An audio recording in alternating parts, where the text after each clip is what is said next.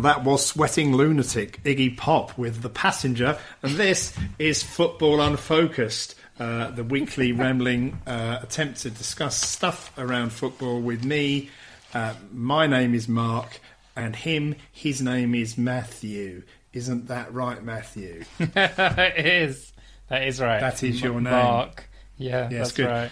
This is a momentous occasion, listeners, millions of you, because this is the last podcast we will be recording when Matthew, you can hear the oh, what's the word I'm looking for? The innocence in his young 30-something voice. But next week he will be a chiseled, cynical 40-something. So lap it up while you can, because there will be a noticeable change. There'll be no more sort of bursts of laughter like a machine gun coming through. It will just be... what was that American right-wing commentator? It was like... Not Rush... Rushman? Oh, no. No, it's Rush Limbaugh or something. Isn't Rush Limbaugh? Yeah, Rush Limbaugh. Some arsehole. Yeah.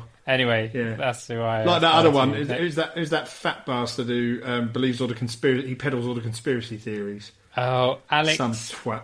Yeah, Alex something or other. Jones, yeah. Alex Jones, yeah. Yeah, twat. Matthew, just quickly, we'll rattle through any update on your bollocks or athlete's foot.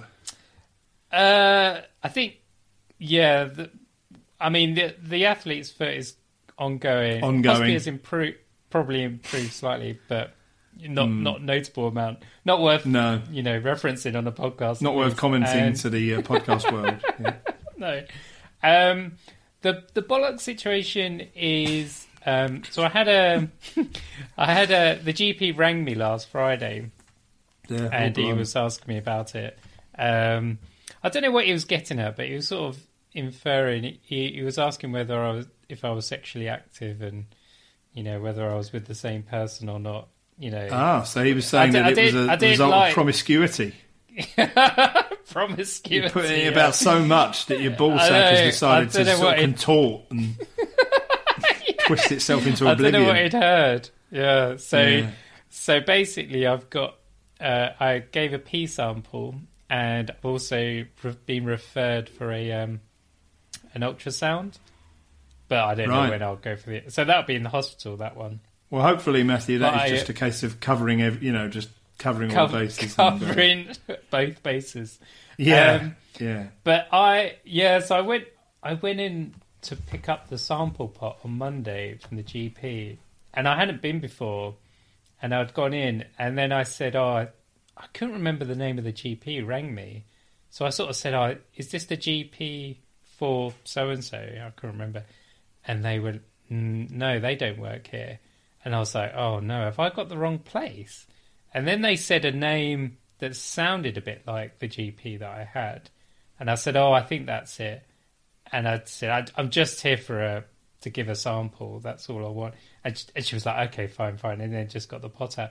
But I thought it was a bit odd that they didn't really sort of take any details. They were just quite happy to hand out samples. They'll take anyone's piss. Yeah. I just like to see fresh piss. I think, Matthew, you created a bit of a, if I may be so bold, you created an unnecessary level of confusion there, because the way, rather than trying to, first of all, if you're going to, if it relies on you to memorise the doctor, memorise it, maybe even write it down and take it with you, if that's going to be a challenge. Just a bit of advice there. But you could have approached it in a completely different way. You could have just turned up and said, hello, my name is Matthew. I'm a new patient. I've never been to this surgery before. I'm here to give a urine sample. Could you point me in the right direction of where I need to go? I only registered this week and I don't know the name of my doctor. And then they would have totally understood. Rather instead, you probably stood there looking confused and... emerged from But that's why you work in sales, and you're quite good at drawing the information out of people you need. Well, Matthew, that's not true. I'm now an entrepreneur and company director, so I don't. I'm multi-role now. I have spread my wings. Yes, yeah. Matthew. Let's move on, but do keep us updated on that on a serious note. Yes, maybe, and if anything gets bleak, maybe you and I should just catch up on it, not on a live recording. Matthew, what's the last book you read?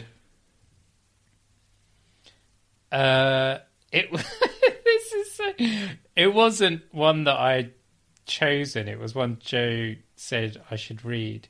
I didn't ask you when you chose it. I said it's a very simple question. I know, but what's the last book you read? It's because it's The Old Man and the Sea, right. And it's Hemingway. I can't remember his first name now. I'll get you reading Ernest Hemingway. I know. Well, that's it. I knew you were going to react like that. You think you are? But you probably went to that Oxbridge University, wherever that is. Yeah. Yes. Yeah, that's where I went. Yeah. Oh no, I've just checked. He was a state school, so there won't be much chance of him becoming BBC DG. Yeah. Oh yeah, that was on This Time with Alan Partridge, wasn't it? Yeah. Okay. I don't need any more context. I'm not interested in why you're reading the book. You seemed almost ashamed about reading the book. I mean, which is weird because I'm sure it's a great book. It's by Ernest Hemingway. It is one of the Ernest. Yes, thank you. One of the 20th century's most renowned writers.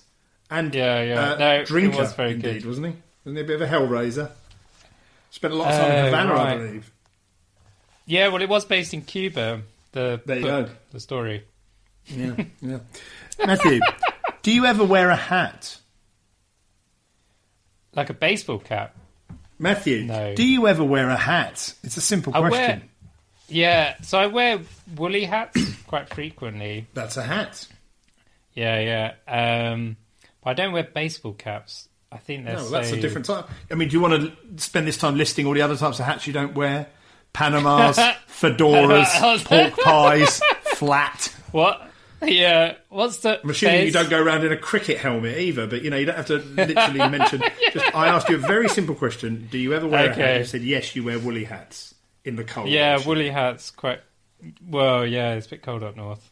Well, you were wearing them when you were down here. I've seen you in a woolly hat many, many times in the London region. Right. I think it's part of my get-up. That's kind of my, I don't know, my calling card. Your extraordinary look. Matthew, final question, Matthew, for this particular week. Matthew, you're a vegan, famously. Some might call you a trailblazer. A trailblazer for the vegan cause. Of the vegan milk options, of which I include the likes of almond, coconut, and oat. What is your favourite vegan milk? Well, it depends. It probably depends a little bit on what it's going on. But I guess a fail-safe is generally oat. And it's also, it has the lowest, this is so, it has the lowest kind of impact on the environment, whereas soy has a little bit more. Although it should be pointed out that all milk alternatives have far less impact on the environment than dairy milk. Of course they do.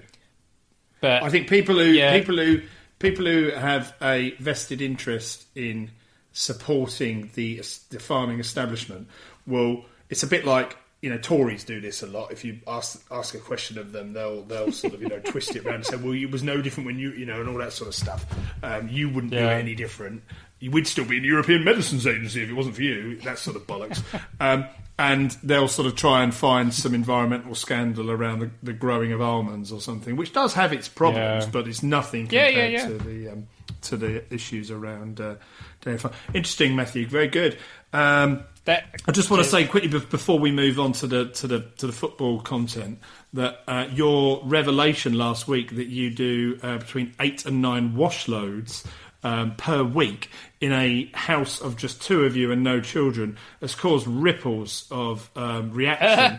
Really? And I received a message this morning from a mutual friend of ours who, once again, I will protect his identity and call him Hames Pavalero. And he, Hames Pavalero, was Hames just didn't message me. Well, that's because you are the you're the content, and it's up to others to sit around and talk about the content. But it has been mooted that we possibly discuss your extraordinarily wasteful and profligate use of wash loads the next time we meet, and really get to the bottom of why you're having to wash your clothes so frequently. It can either be self-soiling, an issue that you have with prolific self-soiling. Or it could be that you're just being uncharacteristically wasteful with your energy and just putting about two items in each drum. So, but don't reveal it now, Matthew. We'll save that for when we have the pleasure of being in your company the next time. So, Matthew, it's funny because I don't. Yeah, go on. No, go on. It's funny because we don't what? Well, no, because I often wear this. I've had that. I remember once I sent you a picture of myself in Ireland, and it was outside. Keep that between you and I, Matthew. It was outside Stormont, and it was me on top of a bus outside Stormont, kind of smiling and waving, and then you just wrote back and you said, "You're still wearing that fucking red jumper you've had for the last 5 years." Yeah, well, no longer. I know, and it was just the point was that I don't have that many clothes, so it is, I guess, a bit odd that I end up. Which is it's incredible. Them. You must have some extraordinarily good quality clothing fibres because you're washing them at a ludicrous rate, and yet they still survive inexplicably. It's incredible. Well, somehow, yeah. Yeah, you want to get in contact with Purcell. You could be some sort of lead researcher. I know, brand ambassador. Brand ambassador, yeah. Lack of waste, but at the same time, chronic waste of, water and other sort of detergents. Matthew. Now, obviously there's a lot of shit going on in the world at the moment. I try and make this a light-hearted and not a sort of po-faced podcast that takes itself too seriously, but I guess there are times when it's difficult really to avoid touching on certain issues. And football in a scenario like this is an unimportant and peripheral concern when people are having their towns and cities encircled by tanks of the second largest army in the world and a nuclear master, and it is really terrifying.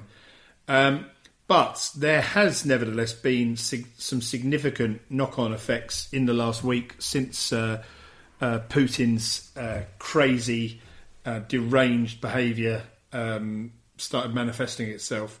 And I suspect that there will continue to be some quite dramatic, in a sporting sense, consequences.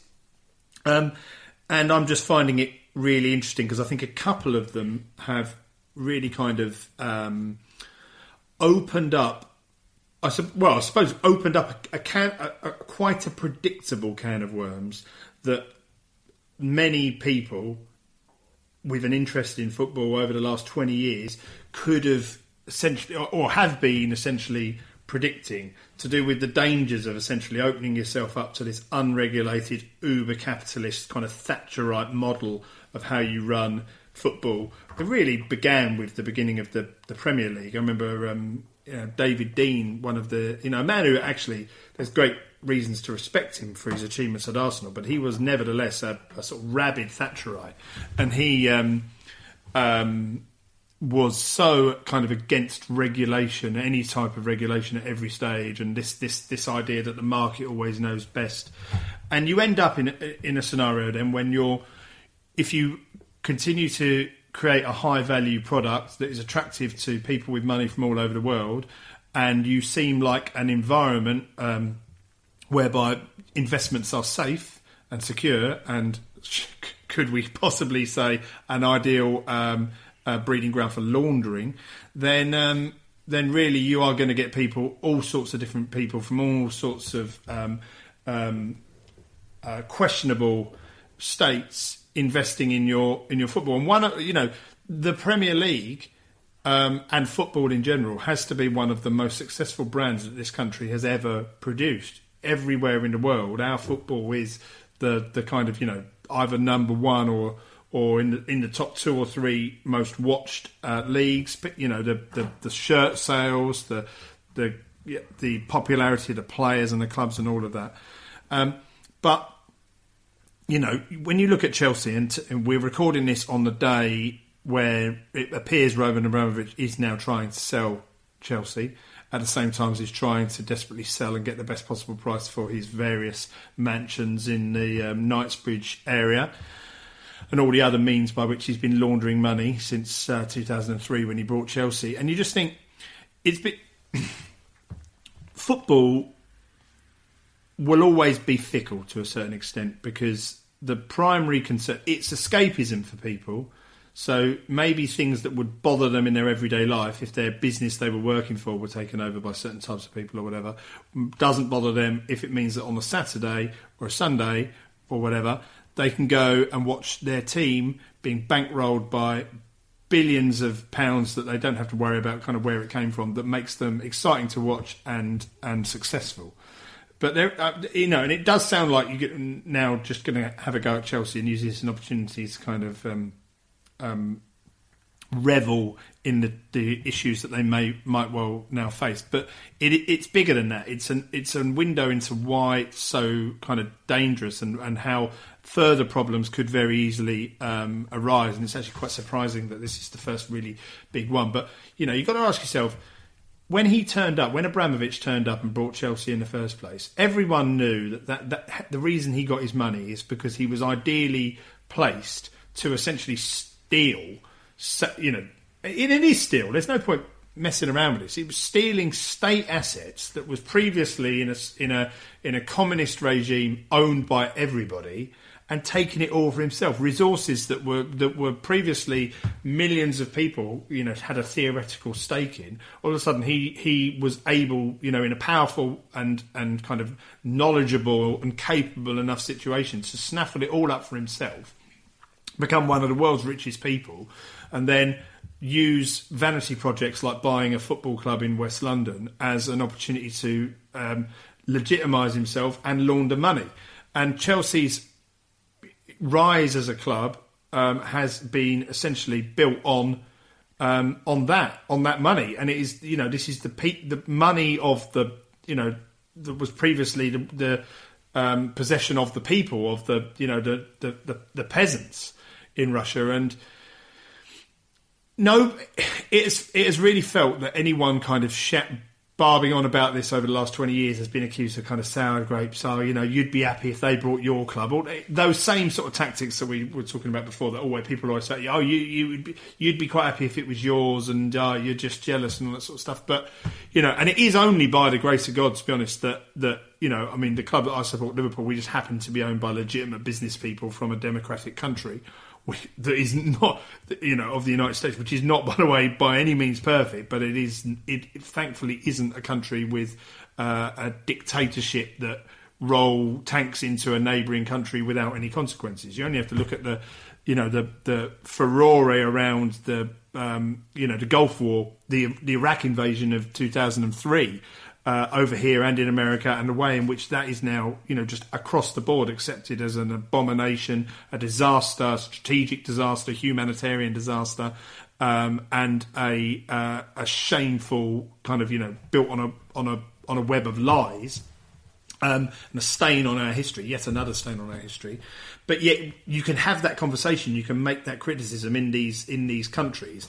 And thankfully, the owners of, you know, of my particular club are from that background. Whereas, you know, Vladimir Putin, during that kind of early spell of where the oligarchs were becoming more and more prominent, was initially quite kind of open and relaxed about them, and, you know, seemed happy that they were sort of, you know, succeeding and spreading Russian influence around the world. But then he started to take an increasingly firm grip and remove assets and start attacking people. I mean, sometimes literally attacking people with all sorts of, you know, awful methods, who weren't sort of toeing the line or he saw as a threat to his power. Roman Abramovich has never been attacked by Vladimir Putin in any sense. So you have to really ask yourself why that is. And it must be because he's a genuine ally of his. That can be the only explanation, because others have been slung in jail, had their money or their property taken away from them, been poisoned, shot in the street, whatever. And Abramovich has breezed through the last 20 years and really has toed the line. And the fact that he is now trying to flog his football club and flog his Western property and get his money sorted as soon as possible demonstrates that he is very aware that he's got Putin's stain over everything he owns and everything he ever has owned, and is in massive danger of having his assets frozen.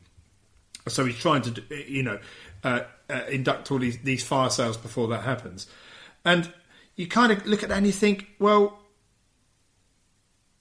okay, so how long is it going to be until... I mean, Saudi Arabia have been bombing the shit out of innocent people in Yemen for the best part of a decade. And you look at that and you think, well, how long is it going to be until something then... You know, it's difficult to imagine, but even more scandalous involving the Saudi Arabians takes place. And... hold on, just pause one sec, Matt. Is my mic on? Now, you wouldn't be able to hear me, would you? Yeah. If my mic... I can hear that. Oh, okay, fine. It's just my thing isn't going up and down like it normally does. Okay, fine. Where was I? Saudi Arabia. Yes, you've essentially got a regime now who are potentially making Newcastle United the richest football club in the world, who are oppressors of women's rights, of rights of LGBTQ plus people, and kind of overseeing regimes where homosexuality or displays of homosexuality are punishable by the death penalty, even if that is only theoretical. Same with the Abu Dhabi group who own Manchester City. The Middle East is all... I mean, that's why, I've always been one of these people who personally... I'm not judging those that do, but I personally wouldn't go and take the coin, even if it is tax-free, from those regimes, because I think you have to really flush your morals down the toilet and say, okay, don't care really what impact that's having on the migrant workers or the, the indigenous people of those countries, or what barbaric regimes you're propping up by going and, living a life in a nice fancy hotel. Good for you, brilliant, well done. I'm sure it looks great on Instagram, but, what are you, by going and legitimising that, what are you supporting, Good, good luck putting your head on the pillow at night and... Fine. But so it really is an insight into the danger now of those investments and the way, the kind of Wild West environment of Premier League clubs, the way in which they're bought and sold, and how quickly that can disintegrate. I think people again have looked at Chelsea over the last 20 years and thought they're so powerful and so rich now that they're kind of untouchable, and they're going to be this bastion of success that's going to go on forever. And Abramovich will have invested his money in such a way that even after he's gone, that will.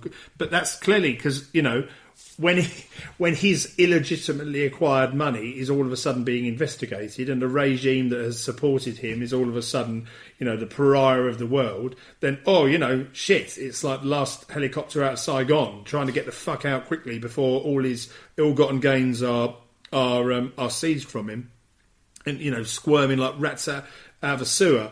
And it really is I think quite a fascinating and prescient insight into the problems that other clubs could face as well. But aside from specifically Chelsea, obviously you've now seen FIFA and their kind of actions over the last few days, which is, I think you could, if you were being kind, call it spineless.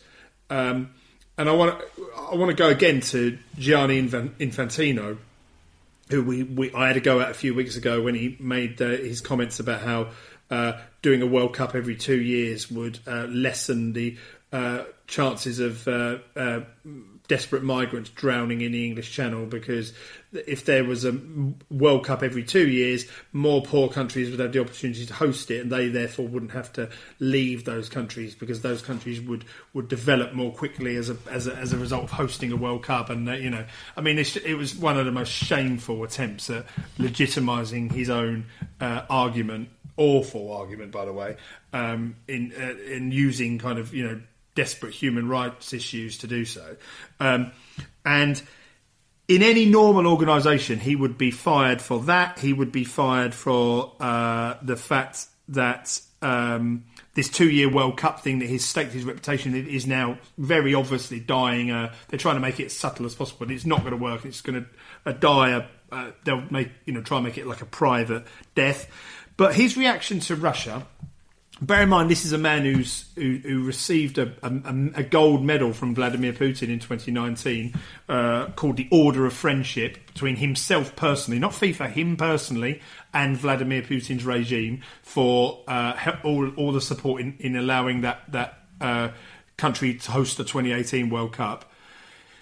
Now, he has, given the go-ahead for Russia now essentially to be banned from men's and women's football. The women's team will not be able to take part in the women's Euros this summer, and the men's team are not going to be able to take part in World Cup qualifiers. But why is he doing that? It's not because that was the stand he was going to take. It's not because he's a strong and decisive leader, able to look despots in the eye and say, no, you're not taking part in our sport. No, it's because the Polish FA, individually, as an individual member of FIFA, had the backbone to say, we're playing Russia in a World Cup qualifying match, two-leg playoff, in a few weeks' time. Well, we are not taking part in that fixture regardless of the consequences. It's up to you. You can either chuck them out or you can chuck us out, but we're not playing them because there are some things that are more important.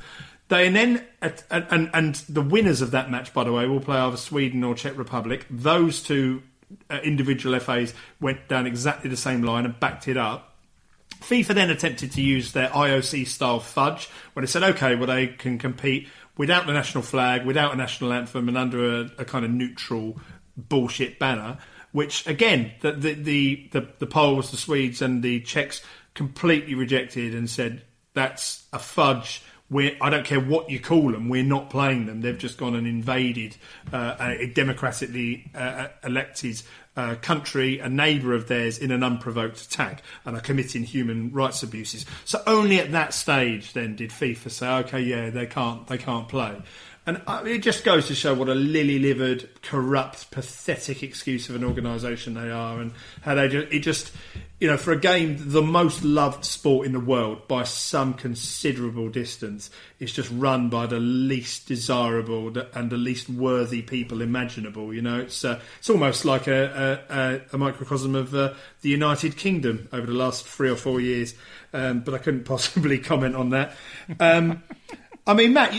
Another thing as well is sponsorship, really. You look at the way that the Champions League has been receiving £40 million a year from Gazprom since 2012 to be like the headline sponsor. Every time you watch TV coverage of any Champions League, there's this dramatic put to the classical music kind of intro of Gazprom, and their logos everywhere, and there's this beautiful looking stadium and everything, and selling the dream. And that's essentially a Russian state gas company that is now being used to try and unduly influence and blackmail Western countries into not carrying out sanctions against Putin. So, again, you've got to ask yourself, what are they doing taking money from those types of organisations in the first place? What are Schalke doing with that logo all over their shirt for goodness knows how long? They've had that sponsorship for a very long time. So, really, there are some lessons to be learned. I'm sure they won't be, because they never are, but on the modelling of football and how, they really have to ask themselves, what is more important, profit at all costs, or actually asking serious questions about with whom you align yourself and who you take your money from, and how you're able to build such a successful and strong and popular product. Sport is unimportant in a situation like this, but at the same time, if you're a dictator, which essentially Putin is, because all the elections are fixed and he's been in power longer than initially the Constitution allowed him to be, and the Constitution that he then amended for his own ends. But what sport does is, when you are a dictator like Putin and you instruct your forces, in fact, there's even evidence, isn't there, that he's not even been truthful with his own forces. All this bullshit and propaganda about, we're doing it to protect ourselves and to save the Ukrainians. And all. I genuinely believe that there are Russian troops who've gone in there who believe that that's what they're doing, and they were going to be welcomed. And it's kind of a slightly scaled down version of like North Korea, whereas if you are literally just bombarded with the same old deranged propaganda every day, and when you're hearing your commander in chief saying that you need to go into Ukraine in order to denazify it. I mean that's, of all the things, the crazy shit he's been coming out with, that has to be right up there. But so insulting as well. Zelensky is a Jew. You know, to associate him in any way, shape or form with Nazism is beyond disgraceful. And he's called, what he calls them, illegitimate and corrupt and all these things. And, so, you know, so then, because there's one thing we all know about Vladimir Putin, that is that he is definitely the saviour of any nation from corruption and illegitimacy. You know, he's the bastion of virtue. But the problem with acting in that way is that's all very well when you're like the strong man and everyone's terrified of you, but you're not going to have people's hearts on board, and no one's convinced to go with you. And so that's where sport comes into its own, actually, because what occupies, you know, the famous phrase of sport being an unimportant, you know, football specifically being an unimportant thing, but the most important of the unimportant things in life.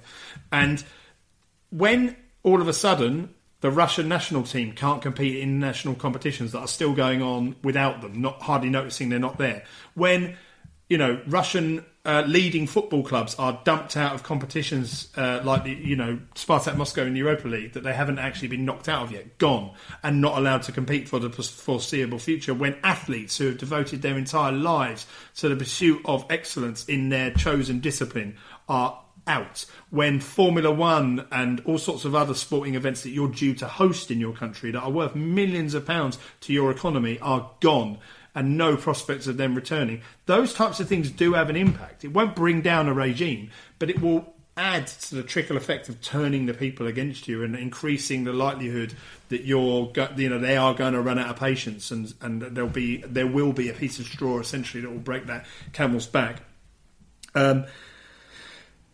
But yeah, so and obviously the other short-term impacts, and this is, I mean, you know, this is really almost a very insensitive point, really. But, you know, I was very uncomfortable all along with the prospect of should Liverpool reach the Champions League final this year, you know, and there's still a long way to go. But if they were to do so, that final being in St. Petersburg. And I had kind of semi-decided to myself that I would be unlikely to go just through slight distastefulness of it. And, you know, and this was long before the invasion of Ukraine. I just thought it doesn't sit right. It just feels again like you're pandering to this guy. You know, you can't on one hand, you know, condemn him poisoning innocent people in on British soil in Salisbury, and then just jump on a flight and go and spend rubles in it to help his economy. But the fact that's been taken away as well is you know, frankly, of great benefit to anyone who would be going to the game. And, you know, Paris is a much better option. But that is clearly, I'm not suggesting for one second that that's thank goodness something's good come out of this. But you know what I mean? Like, it's, I'm glad that he doesn't get to host that match and to have his horrible plastic reformed face, you know, all over the TV screen, sitting up in the stands for a sport that allegedly he doesn't even have any time for anyway, or particularly understand or like. Yeah, I mean, it's really interesting how, you know, I think sport for a time really tried to move away during the boycott of the Olympics. I think that was a real low point. And the early 80s boycott. Yeah, yeah. So when you know, the Western powers boycotted Moscow in. It was only America, though, wasn't it? Because we still went. Oh, is it America? I think America boycotted Moscow in 80, and then the Soviets boycotted LA in 84. Yeah. So you had two successive Olympics where the most prominent and powerful sporting nations at that time boycotted each other's games. Yeah. So like 50% of the world-class athletes weren't there. Yeah. Well, and so I think there was a sense of, like, we cannot go down that. We have to maintain sport neutrality at all costs to ensure, you know, competition is you know, of a sporting kind is kind of what it should be. But it's just, yeah. But then you allow, as you referred at the start, just to, you know, a complete deregulation of the infrastructures and the organisation that support these sporting events. Absolutely. And you end up with sowing the seeds of what is now, you know, quite regular sports washing to sort of, you know, legitimise regimes. I was listening to, well, I sort of read about Thomas Tuchel, and in one sense I felt quite sorry for him. I mean, yes, he just wants to be a football manager. Exactly. But in the other way, I'm like, well, if I was working for an oil giant or a tobacco company, you know, and somebody then challenged me as to, well, hang on, you're getting paid to work for, you know, these fairly amoral sort of organisations. Shouldn't I know a little bit more about it? And I think that's so. I think he was right to say, look, this is beyond my beyond kind of what my remit. But I think he could have possibly said, this is a failure of the Premier League to put me in a position where I'm having to effectively kind of pledge my allegiance or some sort of loyalty to the boss of the owner of Chelsea. And I shouldn't be in that situation. It's a complete failure of due diligence that has meant that I now question about this. But I'd go even one step back from that and say that, it is a failure of Premier League regulation in terms of ownership. But it's also a demonstration of how in football, when you get these controversial takeovers, and there was a lot of controversy, people were pointing out the truth when Abramovich first took over, and a lot of people just buried their head in the sand and didn't want to hear it. And those that have been banging on about it for 20 years have been called sort of, you know, bitter and bad losers. And, you know, and even some Chelsea fans, you know, have been uncomfortable with it and kind of distanced themselves from the clubs despite all the success that would be tempting them to come back in. So fair play to those that have done that. But no, I'd say even go a step back from that. It's a demonstration of how football, you get after that noise has settled down, just quickly forgets and just focuses then on the sort of sporting realities. And the fact is that there's no doubt, and over the last 20 years in the Abramovich era, the Chelsea job has been one of the most sought after jobs, probably because it pays better than the 99.9% of all management jobs in world football. Some of the best managers of all time have walked through those doors, in that period. So it's not Tuchel just happens to be the custodian now, but you know. Lampard, Mourinho, Ancelotti, Scolari, Di Matteo, you know, everyone, VS Blows, everyone's had that bloody job. So I do feel, and I actually think Thomas Tuchel's a thoroughly decent individual, actually. So I do feel sorry for it. It's not his fault that in 2003 the Premier League gave a green light to a man with ill-gotten gains, a billionaire, to just walk in and buy a historic football club. And it is a historic football club. I know some people out there like to make cheap points about, are you only, yes, all right, they weren't winning league titles before the Russian money came along, but they're still, a decent sized and above average sized English football club who were going through a period where they're actually, from the late 90s, they won a few trophies. They won a Cup Winners' Cup and a FA Cup or two. So, there is no doubt, you can take your partisan loyalties out of this, but there is no doubt that they wouldn't be where they are now, sitting with 2 Champions Leagues and, 6 or 7 league titles in that period of time, that had they not been bankrolled by a dodgy billionaire.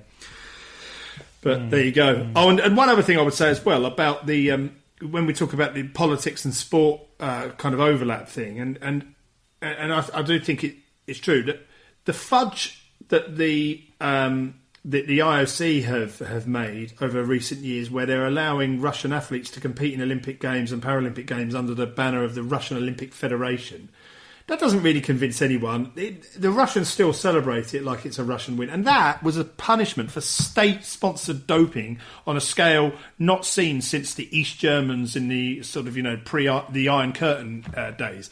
And in fact, it was, I think, more sophisticated than anything that had ever been seen before. They were taking child urine to replace with infected, sort of doped up athletes' urine. So,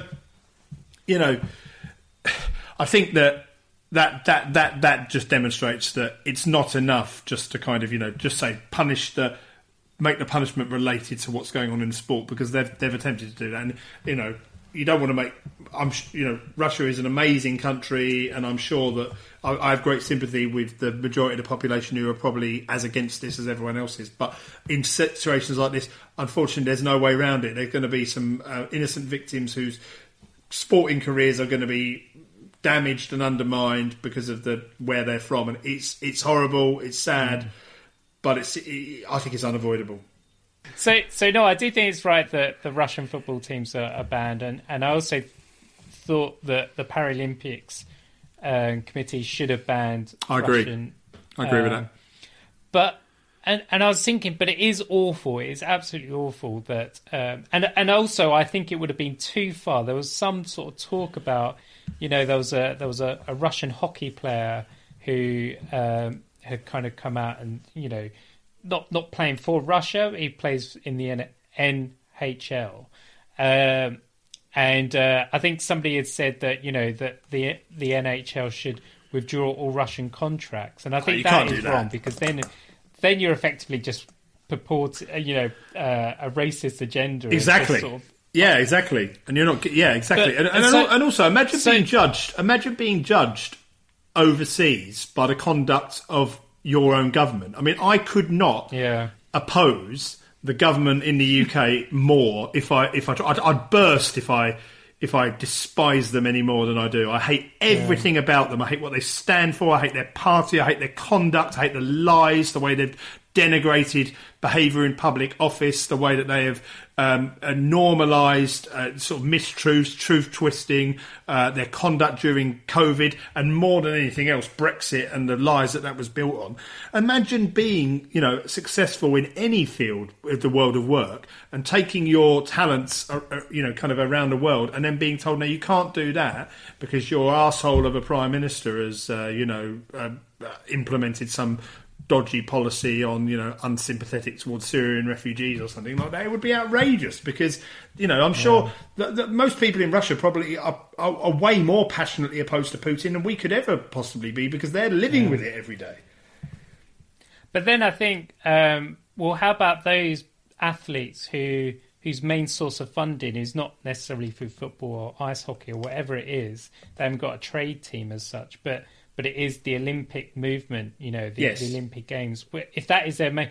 Then I was thinking, well, maybe you could just sort of abandon all sort of nationality requirements of Russian athletes and just allow them to go to any sort of national sporting organisation. Well, yeah, that's right, because the distinction has to be whether or not you happen to be Russian or whether you are competing for Russia, and that's the difference, isn't it? So, because I think the fudge of the ROC hasn't worked. It hasn't worked. But what they could do is compete as refugees. There's a refugee team, isn't there, in the Olympics? And so that there is precedent for that. So they could essentially renounce their citizenship for the time being, or however long it takes, or they individually decide to do, and compete on that basis. Yeah. Yeah, yeah. No, I think yeah, that's it.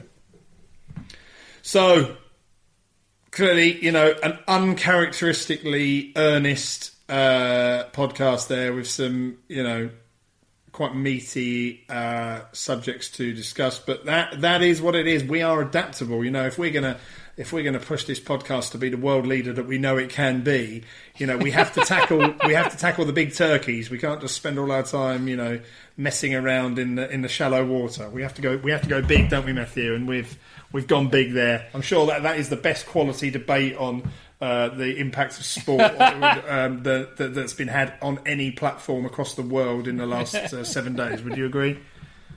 Well, undoubtedly. Undoubtedly, indeed. Okay. So on that note, if I was prepared and literate, I would say whatever the Ukrainian term is for take care and have a good week. But I'm not any of those things. So goodbye.